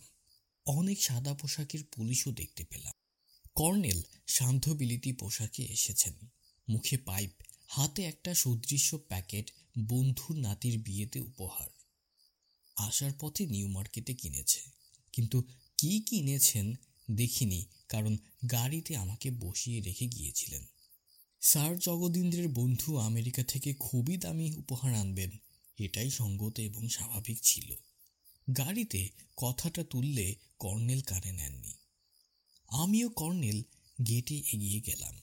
সত্যহরি বাবু প্রায় চেঁচিয়ে উঠেছিলেন আর কি, চোখ টিপতেই কেমন হেসে চেপে গেলেন। কর্নেল অকুত ভয়ে নিজের পরিচয় দিয়ে বললেন, অরিন্দম রায় এ আমার ছেলে রনি। আমার স্ত্রী আসতে পারেননি। শচীন্দ্র কোথায়? তার অসুখ বিসুখ হয়নি তো? সত্যহরি বাবুর হাতে লিস্ট লিস্টের দিকে আর চোখে তাকিয়েছিলেন। একবার মুখের দিকে তাকিয়ে বললেন কিন্তু কর্নেল ধমক দিয়ে বললেন আমি শচীন্দ্রের বাবার বন্ধু অরিন্দম রায়। নিউ ইয়র্ক থেকে গত রাতে এসেছি। শচীন্দ্র কোথায়? সত্যহরি বাবুর এতক্ষণে যেন স্মরণ হলো। হাত জোর করে বললেন sorry sorry sir very sorry আপনার কথা শুনেছি বটে। আসুন আসুন। মিস্টার বোস ওখানে রয়েছেন। হ্যাঁ স্যার আপনার কথা বলেছিলেন স্যার। স্যার আসুন আসুন স্যার। কর্নেল গট গট করে এগিয়ে গেলেন। সত্যহরি আমার চোখের দিকে তাকিয়ে বিস্ময়সূচক কিছু বলতে চাইলেন কিন্তু আমি পাশ কাটিয়ে ভেতরে ঢুকলাম। সত্যহরি হতভম্ব হয়ে তাকিয়ে রইলেন। লনের শেষে গাড়ির বারান্দার সিঁড়িতে কার্পেট বিছানো হয়েছে। সেখানে শচীন্দ্র দাঁড়িয়ে অতিথিদের অভ্যর্থনা করছেন। কর্নেল আমাকে ফিসফিস করে বললেন তুমি একটু পরে সুযোগ মতো ঢুকবে। ওখানে পাইচারি করো। ফুল টুল দেখো। উনি চলে গেলেন। দূর থেকে দেখলাম দৃশ্যটা। শচীন্দ্র হেট হয়ে কর্নেলের পায়ের ধুলো নিলেন। কর্নেল ওকে বুকে জড়িয়ে ধরলেন। তারপর টানতে টানতে ভেতরে দিয়ে গেলেন। অমনি আমি সপ্রতি ভেটে সোজা কার্পেট বিছানো সিঁড়ি বেয়ে বিশাল ড্রয়িং রুমে ঢুকলাম। ওই ঘর থেকে সিঁড়ি উঠে গেছে দোতলায়। ঘরে জনা দুই বেয়ারা গোছের লোক রয়েছে। তারা আমাকে সেলাম দিল। মৃদু হাসিতে তাদের খুশি করে ছবি ও ভাস্কর্য দেখতে ব্যস্ত হলাম। এ সময় কয়েকজন পুরুষ ও মহিলা এলেন। বেয়ারারা সিঁড়ির দিকে তাদেরকে উঠে যাওয়ার অনুরোধ করল। তারা উঠে গেলেন। একজন বেয়ারাকে বললাম, সবাই এসে গেছেন তাহলে? লোকটা বিনীতভাবে মাথা নেড়ে জানালেন, সবাই এখনও আসেনি। তারপর ঢুকলেন এক বৃদ্ধ দম্পতি। চেহারা দেখে মনে হলো, এরাই তাহলে টেন্ডুলকার দম্পতি। তারপর ঢুকলেন লালবাজারের সেই সুব্রতবাবু। সঙ্গে দুজন সাদা পোশাকের অফিসার। সুব্রতবাবু শটান এসে হাত ধরলেন। বললেন এসে গেছেন দেখছি। ভালো ভালো। স্পিকটি আমি অরিন্দম রায়ের পুত্র রনি রায়। এই মরেছে। বলে সুব্রতবাবু আমাকে ড্রয়িং রুমের কোনায় নিয়ে গেলেন। দুজনে বসলাম। উনি সঙ্গের অফিসার দুজনকে বললেন আপনারা ওপরে যান। আমি একটু পরে যাচ্ছি। ওরা চলে গেলেন। সুব্রতবাবু হাসতে হাসতে বললেন বুড়ো এবার আপনাকে ফাঁসাবার মতলব করেছে। বি ভেরি কেয়ারফুল জয়ন্তবাবু। হ্যাঁ শচীন্দ্র আমাকে চেনেন। কাগজের লোক ঢুকেছে দেখলেই তারা করবেন। অথচ কর্নেল আমাকে ছাড়ল না। কি করি এখন বলুন তো? সুব্রতবাবু একটু ভেবে বললেন ওপরের হল ঘরে পার্টি হচ্ছে। জাস্ট খাওয়া দাওয়া আলাপ প্রলাপ ছাড়া আর কিছু হচ্ছে না। দুপাশের দুটো ঘরে আমাদের থাকার কথা। আপনি বরং আমার সঙ্গে থাকুন। বাঁচা গেল। মুখ ঘুরিয়ে কাছের বেয়ারাটাকে বললাম, বাথরুম? সে দেখিয়ে দিল। তখনই বাথরুমে গিয়ে ঢুকে পড়লাম। সিঁড়িতে শচীন্দ্র নামছিলেন। বাথরুমের দরজা ফাঁক করে দেখি উনি সুব্রত বাবুর সঙ্গে কথা বলছেন। কথা শেষ হলে শচীন্দ্র ব্যস্তভাবে বেরোলেন। সুব্রতবাবু আমাকে ইশারা করলেন। তারপর দুজনে সিঁড়ি বেয়ে উপরে গেলাম। চওড়া করিডোরের এক পাশে হলঘর। বাইরে থেকে দেখলাম লম্বা টেবিলের দুপাশে চেয়ার সাজানো রয়েছে। ফুলে ফুলে ছয় লাভ। মদ্যপানের আয়োজন রয়েছে। একধারে দাঁড়িয়ে রয়েছে অতীন্দ্র আর নববধূ জিনা। জিনার সৌন্দর্য দেখে তাক লেগে গেল। বাঙালি বধূর মতো শাড়ি পরেছে সে। দোকানে মুক্তোর দুল আর গলায় ঝুলছে এক জড়োয়া নেকলেস সেটা শাড়ির উপর বের করে রেখেছে। অনুমান করলাম, ওটার দাম না জানি কত টাকাই না হবে। জহুরির নয় এই নেকলেস যে হীরের, তাতে কোনো সন্দেহ নেই। ছোট ছোট উজ্জ্বল টুকরো টুকরো হিরে এবং তলায় একটা প্রকাণ্ড লকেটে যে বিশাল হিরে বসানো, তা চোখ ধাঁধিয়ে দিচ্ছে। সম্ভবত আমার ভ্যাবাকান্ত অবস্থা দেখেই কর্ণে লেগিয়ে এলেন। ফিসফিস করে বললেন সুব্রতর সঙ্গে পাশের ঘরে চলে যাও। শচীন্দ্রবাবুকে কি বলেছেন রনির কথা? না তুমি ঝটপট এগো। কর্নেল হল ঘরে গিয়ে ঢুকলে আমি সুব্রতবাবুর সঙ্গে করিডোর ঘুরে একটা ঘরে ঢুকলাম। সেখানে বেশ কয়েকজন পুলিশ অফিসার রয়েছেন। কেউ পুলিশি পোশাকে কেউ সিভিলিয়ান বেশে। আমি সুব্রত বাবুর পাশে গিয়ে দাঁড়ালাম। এ ঘরে আলো খুবই কম। একটা মিটমিটে টেবিল বাতি জ্বলছে। পর্দার ফাঁকে চোখ রেখে দেখি শচীন্দ্র এসে গেছেন। গল্প গুজব হচ্ছে। পাঁচ দম্পতি এসে জুটেছেন। লিজাকে দেখলাম। জিনার চেয়ে ঢ্যাঙা বলিষ্ঠ গরম। জিনার চেয়ে বয়সটা বেশি মনে হলো। লিজা কিন্তু শাড়ি পরেনি। স্বদেশি পোশাকে এসেছে। একটা নীলাভ লম্বা কোট চড়িয়েছে গায়ে। দেখতে দেখতে হঠাৎ যেন ধারণা হলো, জিনা লিজার প্রতি সন্তুষ্ট নয়। ওরা পরস্পর কথা বলছে না। অবশ্য আমার চোখের ভুলও হতে পারে। দেখলাম কর্নেল জিনাকে কি বলতেই সে সলজ্জ হাসল। কেউ চেয়ারে বসে নেই। এখানে ওখানে ছড়িয়ে আছে। অতীন্দ্র লিজার দিকে এগিয়ে এলো। জিনার চোখে যেন জ্বালা দেখলাম। তারপর জিনা কর্নেলের কাছে এলো। তারপরই আচমকা আলো নিভে গেল এ ঘরেরও। লোডশেডিং নিশ্চয়ই। কিন্তু পরক্ষণেই মেয়েলি গলার অস্পষ্ট আর্তনা শুনলাম। এ ঘর থেকে জানলা দিয়ে কয়েকটা টর্চের আলো পড়ল হল ঘরে। পুলিশ অফিসাররা কেউ কেউ দৌড়ে এলেন। টর্চের আলোয় তখনই এক ভীষণ দৃশ্য দেখে আতকে উঠেছি। অ্যাথলেট অশ্বনী ব্যানার্জির ফরাসি বউ সীমা ওরফে লিজা মোয়ার্তের এক হাতে একটা অদ্ভুত গরনের ছোট বন্দুক সম্ভবত এক ধরনের স্টেন গান অন্য হাতে সে জিনাকে চেপে ধরেছে পেছন থেকে এবং ইংরেজিতে চেঁচিয়ে উঠেছে খবরদার কেউ বাধা দিলেই মরবে। জিনা ভয়ে চোখ বুজে ফেলেছে। হল ঘরের সবাই পাথরের মতো নিশ্চল। তারপর লিজা মোয়ার্তে ফের চেঁচালো। টর্চ বন্ধ করো নয়তো খুলে উড়ে যাবে। টর্চগুলো নিভে গেল। বুঝলাম উপায় নেই। এরা গুলি করলে অতীন্দ্রের বউ বেচারা আগে মারা পড়বে। আর ওই ডাকাত মেয়েটা তো নিজের প্রাণের ধার ধারে বলে মনে হয় না। এক মিনিট পর সব চুপচাপ। তারপর সিঁড়ির দিকে আবার লিজার চিৎকার শোনা গেল। আরও এক মিনিট পরে কর্নেলের হাসির শব্দ শুনলাম। তখন টর্চ জ্বলল কর্নেল হো হো করে হাসছেন। সুব্রতবাবু চেঁচিয়ে উঠলেন। কর্নেল! আপনার অফিসারদের বলুন যেন মরিচিকার পিছনে কেউ না দৌড়ান। শচীন্দ্র আর্তস্বরে বললেন কিন্তু কিন্তু বৌমাকে ধরে নিয়ে গেল। শচীন্দ্র বাবু আপনার লোকদের বলুন, অন্তত মোমবাতি জ্বালাক। শচীন্দ্র চেঁচিয়ে ডাকাডাকি শুরু করলেন। এই সময় বাইরের কোথাও বন্দুকের শব্দ হলো কয়েকবার। সুব্রতবাবু এবং কয়েকজন অফিসার এতক্ষণে বেরোলেন। আমি কর্নেলের মরিচিকা শব্দটা নিয়ে আকাশ পাতাল হাতড়াচ্ছি। মিনিট দু তিন পরে মোমবাতি এলো। তারপর হাঁপাতে হাঁপাতে সত্যহরি এলেন। ঘুরে দেখি অশ্বনীবাবু বিবর্ণ মুখে এক পাশে দাঁড়িয়ে রয়েছেন। ঠোঁট কাঁপছে। কর্নেল এগিয়ে তার হাত ধরে বললেন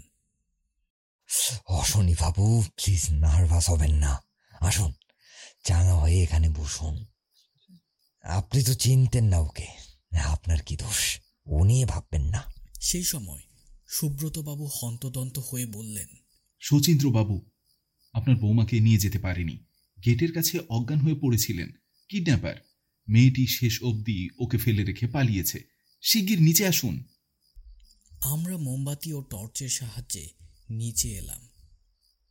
অতীন্দ্র তার মেম সাহেব বউয়ের উপর হুমড়ি খেয়ে পড়ল। জিনাকে সোফায় শুইয়ে রাখা হয়েছে। তারপর শচীন্দ্র আর্তনাদ করে বললেন এ কি নেকলেস? বোমা নেকলেস কই?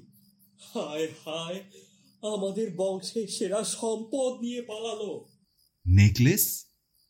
হা হা মশাই নেকলেস। আমরা সবাই ড্রয়িং রুমে বসে আছি। আলো জ্বলেছে আবার। বাগানের ওপাশে রাস্তায় আজ সকাল থেকে টেলিফোন দপ্তরের লোকেরা খোরাখুরি করছিল এবং বোঝা গেল তারা টেলিফোন দপ্তরের লোকই নয় আসলে। এক্ষেত্রে তারাই ইলেকট্রনিক লাইন নিয়ে কারচুপি করছিল। সময় মতো কেটে দিয়েছিল কেবলটা। জিনা সুস্থ হয়ে স্বামীর সঙ্গে ওপরে চলে গেছে। শচীন্দ্র হীরের নেকলেসটার জন্য সমানে হাহাকার করে চলেছেন এবং কর্নেলের প্রশ্নের জবাব দিয়ে যাচ্ছেন। ততক্ষণে লালবাজারে ব্যস্ততা পড়েছে নিশ্চয়ই। তাহলে চলি বাবা সুচিন্দ্র কাল আবার আসব। আমি দুদিন আছি কলকাতায়, তারপর হংকং হয়ে নিউ ইয়র্ক ফিরবো। শচীন্দ্র তাকে এগিয়ে দিতে উঠলেন। আমি সুব্রতবাবুর আড়ালে নিজেকে লুকিয়ে রাখলাম। এতক্ষণে শচীন্দ্র আমাকে দেখে চমকে উঠলেন। আপনি? আপনি কখন এলেন? কে আপনাকে খবর দিল এরই মধ্যে? লালবাজারেরই সাহেবরা? কাচুমাচুভাবে হেসে বললাম না স্যার হঠাৎ মানে আঙ্গুল তুলে শচীন্দ্র বললেন বেরিয়ে যান। কাগজে যদি কোনো খবর দেখি, আপনার নামে আমি ডিফেমেশন স্যুট করব।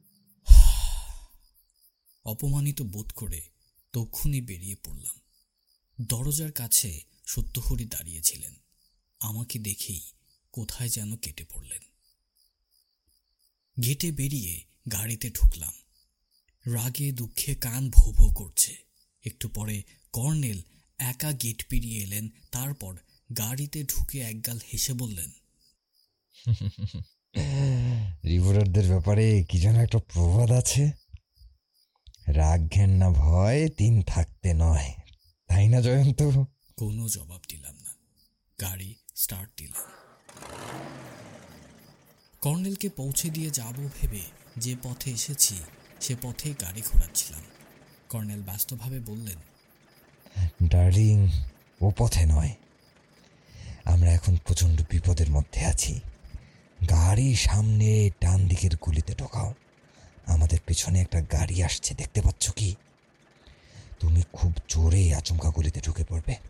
তারপর রাস্তা আমি বাতলাবো চমকে উঠে আয়নায় দেখলাম, আন্দাজ কুড়ি মিটার দূরে একটা কালো অ্যাম্বাসেডর পিছু পিছু আসছে। অমনি জোরে ডানের গলিতে ঢুকে পড়লাম। পিছু ফিরে কিংবা আয়নার দিকে তাকাতেও সাহস হচ্ছিল না। কারা আমাদের ফলো করছে? কেনই বা ফলো করছে? বিপদের মধ্যে আছি কেন? কিছুতেই বুঝতে পারছি না, প্রশ্ন করাও ঠিক নয়। নিঃশব্দে ওর কথা মতো ডানে বায়ে করে অলি গলি ঘুরে জোরে এগোতে লাগলাম। কর্নেল একঘেয়ে স্বরে কখনো বলছেন বায়ে, কখনো ডানে এবং কখনো সোজা। এই যেন গোলক ধাঁধার খেলা চলছে। শ্যামাপ্রসাদ মুখার্জির রোড পেরিয়ে কর্নেল বললেন, ব্যাস, কাটানো গেছে। ওরা ভেবেছিল আমি কিচ্ছু টের পাবো না এবং ওরা নির্দ্বিধায় হামলা করতে পারবে। ওরা আমাকে কি ভেবেছিল হ্যাঁ? কর্নেল খিক খিক করে হেসে উঠলেন। আমি কোনো প্রশ্ন করলাম না। একটু পরে কর্নেল বললেন জয়ন্ত আমরা কিন্তু এবার ক্যামাক স্ট্রিট হয়ে পার্ক স্ট্রিট ক্রস করে ফ্রি স্কুল ধরে যাব এবং লক্ষ্য হবে লালবাজার এবার বললাম কেন? দেখবে ক্ষণ একটা অত্যদ্ভুত ম্যাজিকের জন্য অপেক্ষা করো। ব্যাস। লালবাজার পুলিশ হেডকোয়ার্টারে গিয়ে দেখি সুব্রত বাবু সবে পৌঁছেছেন। কর্নেলকে দেখে বললেন কি মুশকিল। তখন আপনাকে জিজ্ঞেস করলাম আমার সঙ্গে আসবেন নাকি? বললেন না। কর্নেল একটু হেসে বললেন আমার থিওরির সত্যতা পরীক্ষা করতে চেয়েছিলাম। চলো তোমার ঘরেই যাই। সুব্রতবাবুর চেম্বারে ঢুকে আমরা বসলাম। তারপর ঘটনা নিয়ে আলোচনা শুরু হলো। হঠাৎ কর্নেল কোটের ভেতর পকেটে হাত ঢুকিয়ে বললেন এবার তাহলে ম্যাজিক দেখো সুব্রত।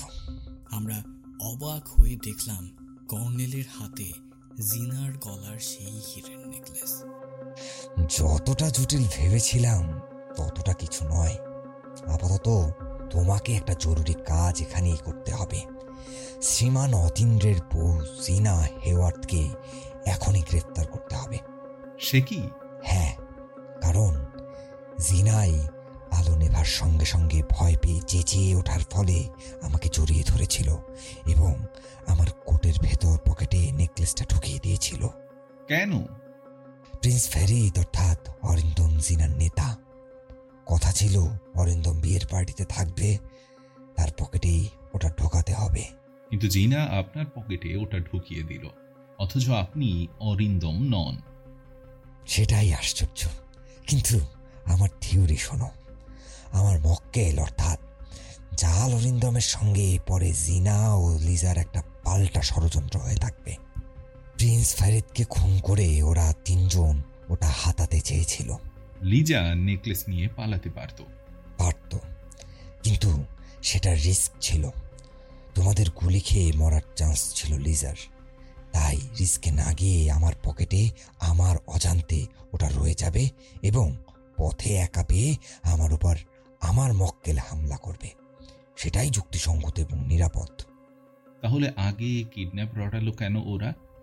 সে থিওরি আছে বলছি।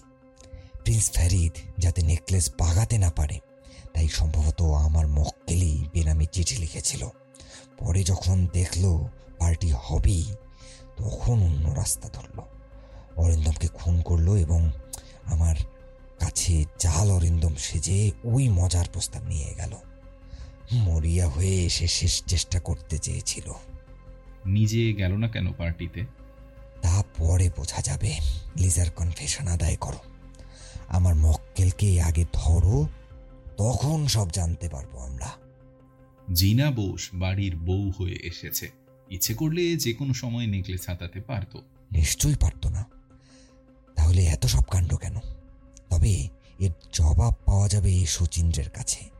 কিন্তু আর দেরি নয় এক্ষুনি জিনাকে গ্রেপ্তার করো। সে আজ রাতেই পালাতে চাইবে। পালাতে চাইলে তো লিজার সঙ্গে পালাতো। যখন পালায়নি তখন বোঝা যাচ্ছে পারেনি পালাতে। লিজা কোনো রকমে একা পালিয়েছে। তোমাদের লোকেরা গুলি ছুড়েছিল মাইন্ড দ্যাট সুব্রত ফোনে কাকে চাপা সরে কি যেন আদেশ দিলেন।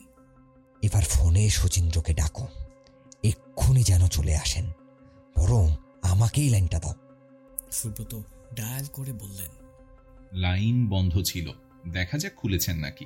হ্যাঁ রিং হচ্ছে ধরুন।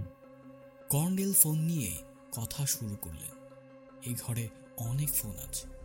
সেগুলো সক্রিয়। মাঝে মাঝে কোনো কোনোটা বেঁচে উঠছে। সুব্রত কি সব বলছেন এবং শুনছেন। একটা ফোন ধরে কিছুক্ষণ শোনার পর আমাদের দিকে হাসি মুখে ঘুরলেন। তারপর ফোন রেখে বললেন, অশনীবাবুর স্ত্রী সীমা ওরফে লিজা ধরা পড়েছে। দমদম এয়ারপোর্টে অপেক্ষা করছিল। প্লেনে অন্য নামে সিট বুক করা ছিল। জাল, পাসপোর্ট, ভিসার কারবার। কিন্তু আপনার মক্কেলের আর তো পাত্তা নেই, কর্নেল। তোমাদের কার্যক্ষমতার উপর নির্ভর করছে সুব্রত। আমরা কফি খেতে খেতে খবর এলো শচীন্দ্রলাল বোস এসেছেন। আমি মুশড়ে পড়লাম। ভদ্রলোক এসে আমাকে এখানে দেখে আবার খেপে যাবেন কিনা কে জানে। কর্নেল আমার মুখ দেখে সেটা অনুমান করে হেসে বললেন আফটার অল এটা একটা সরকারি অফিস বোস বাড়ি নয়। তুমি নিশ্চিন্তে থাকো জয়ন্ত। একটু পরে শচীন্দ্র হন্তদন্ত হয়ে ঘরে ঢুকলেন এবং কর্নেলকে দেখে দারুণ অবাক হয়ে বললেন কাকা মশাই আপনি? বসুন মিস্টার বোস। কর্নেল সরকার কই সুব্রত বাবু আপনি যাকে কাকামশাই বলছেন উনি প্রখ্যাত colonel Niladri Sarkar mister Bose. Suchindra chair থেকে ঝাঁপিয়ে সশব্দে ঘুরে কর্নেলের দিকে তাকালেন। কর্নেল একটু হেসে বললেন এই রংফুল পার্সনিফিকেশনের ব্যাপারটা না ঘটলে আপনি হীরের নেকলেসটা ফিরে পেতেন না মিস্টার বোস। ভাগ্যিস আমি অরিন্দম রায় সেজে আপনার বাড়ি বিয়ের পার্টিতে গিয়েছিলাম। যাই হোক এবার বলুন এই নেকলেসটাই আপনার পুত্রবধূ গলায় ছিল না? সুচিন্দ্র লাফিয়ে উঠে হাত বাড়ালেন। হ্যাঁ হ্যাঁ ও- ওটাই বটে। কর্নেল নেকলেসটা সুব্রত বাবুকে দিয়ে বললেন এখনই ওটা ফেরত পেতে অসুবিধা আছে মিস্টার বোস। আইন কানুন ঘটিত অসুবিধা আছে। ওটা এখন সরকারি হেফাজতে যাচ্ছে। যথাসময়ে ফেরত পাবেন।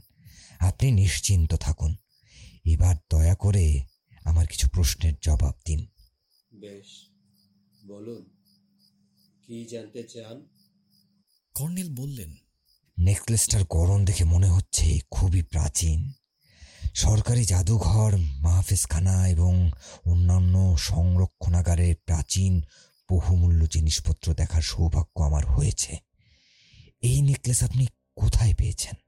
সংক্ষেপেই বলছি নেকলেসটি আমার বাবা স্যার জগদীন্দ্র কিনেছিলেন। মুঙ্গেরে থাকার সময় তার বন্ধুর কাছ থেকে। বন্ধুটি ছিলেন রাজ পরিবারের লোক।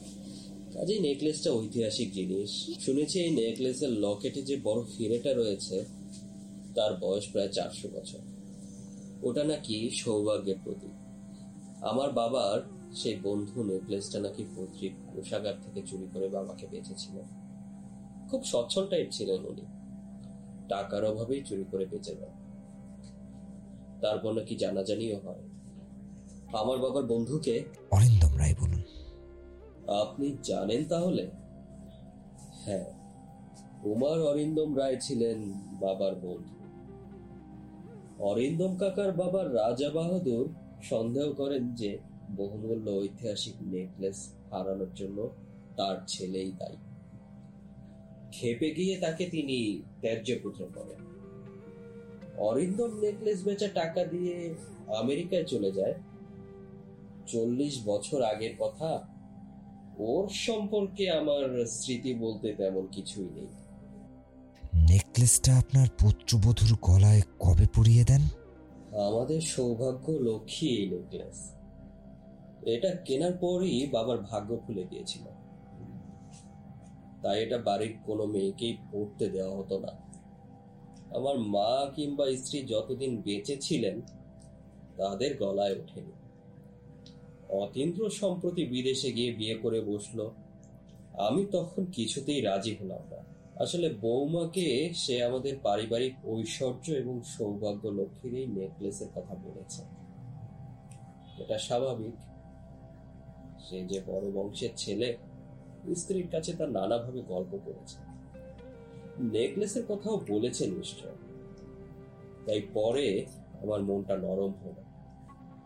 বললাম ঠিক আছে খোকা বিয়ের পার্টির দিন কিছুক্ষণের জন্য বৌমার গলায় পরিয়ে দেব। অসন্তুষ্ট হয়ে না। পার্টি শেষ হলে খুলে দিতে হবে কিন্তু। নেকলেসটা কোথায় রাখতেন একটা গোপন শেলফে। সেই শেলফের খবর একমাত্র আমি ছাড়া আর কেউ জানে অতীন্দ্র না। সব বোঝা গেল। এবার দয়া করে আরেকটা প্রশ্নের জবাব দিন।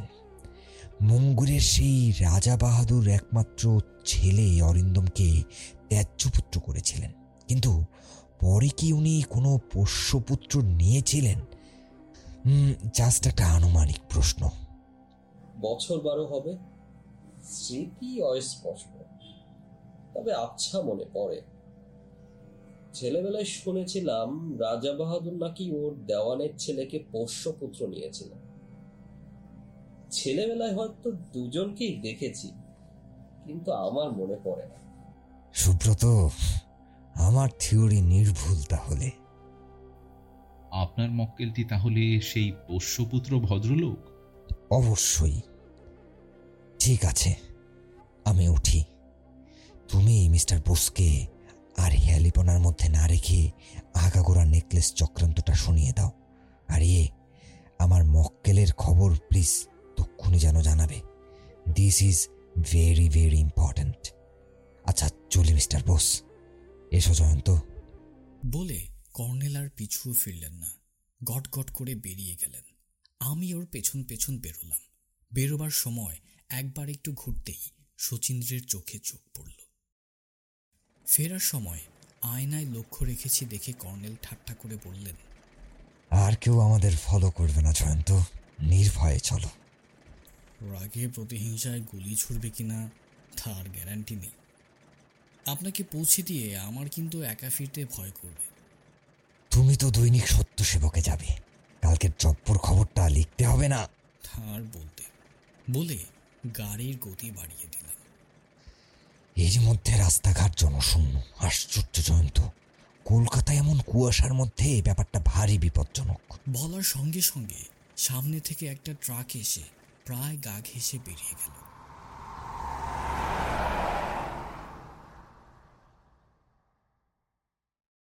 কর্নেলের বাড়ির কাছে গিয়ে প্রথমে পানের দোকানটায় চোখ বুলালাম। না, সেই লোকটা নেই। কর্নেল মদ্যপান করেন না বললেই হয়। নেহাত শিষ্টাচার রাখার জন্য কদাচিৎ চুমুক দেন দু এক বেগ এই সময় ফোন এলো। কর্নেল ফোন ধরলেন। যথারীতি হুম হুম করে গেলেন। তারপর ফোন রেখে বললেন অতীন্দ্রের বউ শ্রীমতী জিনা হেওয়ার্থকে পাওয়া যায়নি। পুলিশ যাবার আগে কেটে পড়েছে। আর আমার মক্কেল ভদ্রলোক অর্থাৎ জাল অরিন্দম রায় অর্থাৎ মুঙ্গেরের সেই রাজবাহাদুরের পোষ্যপুত্র ধরা পড়েছে। গোয়েন্দা পুলিশ ইন্দ্রপুরীর সামনাসামনি আরেকটা হোটেল পূর্বশ্রীতে ওকে ধরেছে। কীভাবে ধরলো বলুন তো? কুকুরের সাহায্যে। আজকাল লালবাজার কুকুর দিয়ে খুনি ধরায় উস্তাদ হয়ে উঠেছে। যাই হোক ভদ্রলোকের নাম পরিতোষ রায় পূর্ববাদী মিত্র। উনি সকালে আমাকে ফোনে এক পি মিত্রের শাসানির কথা বলেছিলেন। আশা করি মনে আছে সেই পি মিত্র উনি নিজেই। পরিতোষ অরিন্দমের গতিবিধির খবর রাখতেন বোঝা যাচ্ছে। হ্যাঁ অরিন্দ্রম রায় ওরফে প্রিন্স ফরিদ বিক্রি করে দেওয়া নেকলেস হাতাবার ফিকিরে বিশাল জাল পেতেছিল। সিনা হেওয়ার তার লিজা তার দলের মেয়ে। আমেরিকায় অতীন্দ্র যায় ছবির এক্সিবিশন করতে। ওই সময়ে অশনি বিখ্যাত খেলোয়াড়। সেও যায় খেলা উপলক্ষে। ব্যাস, দুজনেই, অর্থাৎ দুই বন্ধুতেই জালে জড়িয়ে পড়ে। সুন্দরী বিদেশিনী দেখে মাথা ঘুরে যায়। জিনাই অতীন্দ্রকে কোনো ছলে নেকলেস প্রসঙ্গ নিয়ে সম্ভবত পিড়াপিড়ি করছিল। সরলমনা শিল্পী ছেলে, সে অতটা বোঝেনি। এবার আসছি আমার মক্কেলের কথায়। তবে পরিতোষের স্বীকারোক্তি পেলে সব জানা যাবে। আমার ধারণা, সেও এক পুরনো পাপি। প্রিন্স ফারিদের দলবল সারা বিশ্বে ছড়িয়ে আছে। পরিতোষ সম্ভবত এই দলের স্থানীয় নেতা। অরিন্দমের তাকে চেনার কথা নয়। তাই নেকলেস চক্রান্ত তাকেও জানানো হয়েছিল। কিন্তু সে চোরের উপর পাটপাড়ি করতে চেয়েছিল। তাই অরিন্দমকে খুন না করে উপায় ছিল না। শুধু এটাই বোঝা যাচ্ছে না, খুন করে লাশটা ফেলে রেখে উধাও হলো কেন? লাশ সামলাবার চেষ্টা করল না। হোটেলেও আর ফিরল না। এবং আমার দ্বারস্থই বা হলো কেন? যাকে কাল নিশ্চয়ই বোঝা যাবে। পুলিশ ওর স্বীকারোক্তি আদায় না করে ছাড়বে না।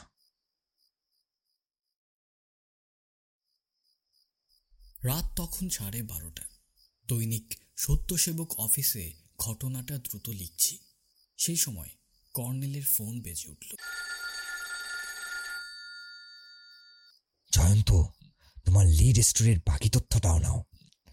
অশনির বউ সীমা, ওরফে লিজা এবং পরিতোষ দুজনেই কনফেস করেছে। হোটেল ইন্দুপুরীতে ফোন করে অরিন্দমের সঙ্গে তার যোগাযোগ রাখার কথা ছিল। অরিন্দমের কণ্ঠস্বর শুনে তার সন্দেহ হয়। সকালে এসে হোটেলে এসেছিল অরিন্দমের খোঁজে। রিসিপশনিস্টের সাক্ষ্য রয়েছে। এদিকে পরিতোষ দলের প্রতীক চিহ্ন দেখিয়ে লিজার সঙ্গে রফা করে। বলে, যা হবার হয়েছে, আমরা বরং নেকলেসটার তিনজনই মালিক হব। তুমি জিনাকে ম্যানেজ করো। লিজা জিনাকে ব্যাপারটা জানায়। ফোন বন্ধ ছিল। বোসবাড়িতে তাই একেবারে বিয়ের পার্টিতে গিয়ে সেটা জানায়। দুজনের কোড ল্যাঙ্গুয়েজ ব্যবহার করে। তাই আমরা বুঝতে পারিনি কিছু। যাই হোক, লিজা পরিতোষকে পরামর্শ দেয়। অবিলম্বে ইন্দ্রপুরী ছাড়তে। কারণ প্রিন্স ফ্যারিদের অন্যান্য অনুচর এসে পড়বে এবং অরিন্দমের বদলে পরিতোষকে দেখে গন্ডগোল করে ফেলবে। দুজনকে ম্যানেজ করা যায়, দলের এক গাদা লোককে ম্যানেজ করা কঠিন। তাছাড়া নেকলেসের অংশীদার বাড়িও লাভ নেই। পরিতোষ বলে, সে ছদ্মবেশে বিয়ের পার্টিতে যাবে, মুখে দাড়ি রাখবে, মাথায় টাক থাকবে। নিউ ইয়র্কারে নয়, পরিতোষ কলকাতাবাসী বলে স্থানীয় কাগজে আমার ছবি দেখেছিল। ভেবেছিল এই সুযোগে প্রখ্যাত এই বুড়ো ঘুঘুকে টেক্কা দেওয়া যাবে। এটা গর্বের বিষয় হবে তার কাছে। অপরাধীদের এই মনস্তত্ব আশা করি তুমি বিলক্ষণ জ্ঞাত আছো জয়ন্ত। হ্যাঁ সেবারে কুখ্যাত দাগি হরনাথ আপনাকে নিয়ে খেলা করতে গিয়ে ফ্যাসাতে পড়েছিল। কিন্তু অরিন্দম পরিতোষকে না চিনলে দরজা খুললেন কেন?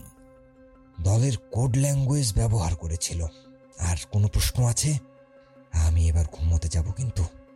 আর টাকাটা কি করে পাবে না। হেসে বললাম তাহলে ব্যাপারটা শেষ পর্যন্ত আপনার লাল পোকা নীল পোকা হয়ে দাঁড়াল। কর্নেলের হাসি শোনা গেল। এক্স্যাক্টলি ডার্লিং পরিতোষ আর অরিন্দম কিংবা অরিন্দম এবং পরিতোষ তবে এই ক্ষেত্রে রংটা নিরামিষ নয় রক্তের তফাৎ এতটুকুই। আচ্ছা ছাড়ি। ব্যস্ত হয়ে বললাম এক মিনিট এক মিনিট, কর্নেল। ভাইটাল প্রশ্নটা বাকি। পরিতোষ আপনাকে পার্টিতে পাঠিয়ে নিজে গেল না কেন? সেটাই তো তার পক্ষে সহজ ছিল। তুমি তো এসব অপরাধীদের হাল হদিস ভালোই জানো, জয়ন্ত। একদলের লোক হয়েও এরা পরস্পর পরস্পরকে বিশ্বাস করতে পারে না। ভয় পায়। পরিতোষ লিজার সঙ্গে রফা করেছিল, কিন্তু সাবধান হতে ভোলেনি। যদি লিজা আর জিনা তাকে কোনোভাবে ফাঁসিয়ে দেয়, কিংবা লিজা তাকেই গুলি করে বসে, কিংবা যদি প্ল্যান বদলে অন্য প্ল্যানে নিজেরা নেকলেসটা হাতাবার চেষ্টা করে ফেলে, দলের নেতা মৃত। কিন্তু সেই লিজা ও জিনাকে পুরোপুরি বিশ্বাস করতে পারেননি। অতএব কিছু ঘটলে কর্নেলের উপর দিয়ে ঘটুক। যদি সত্যি এমন হতো যে লিজাই নেকলেসটা নিয়ে পালিয়ে গেল অর্থাৎ আমার পকেটে ওটা পরিতোষ পেল না। তাকে দৌড়তে হতো লেজার পিছনে। সেই প্ল্যান মতো আমার উপর পথে হামলা করতে চেয়েছিল। পারল না। তাই তখন এয়ারপোর্টে লিজার কাছে ব্যাপারটা জানতে ছুটে গিয়েছিল। পরিতোষ সেটা বলেছে। এয়ারপোর্টে সচক্ষে লিজাকে পুলিশের হাতে গ্রেফতার হতে দেখেই সে পূর্বশ্রী হোটেলে চলে আসে। কেটে পড়ার তালে ছিল। পারল না। আশা করি সব পরিষ্কার হয়েছে জয়ন্ত। কর্নেল, কালকের দৈনিক সত্যসেবকে যে রোমাঞ্চকর খবর বেরোবে, তার লাস্ট লাইনে লিখে দেব যে, বিদেশে গিয়ে মেম সাহেব সম্পর্কে ভারতীয়রা এবার সাবধান হবেন কি? ছাড়ি, আবার দেখা হবে ডার্লিং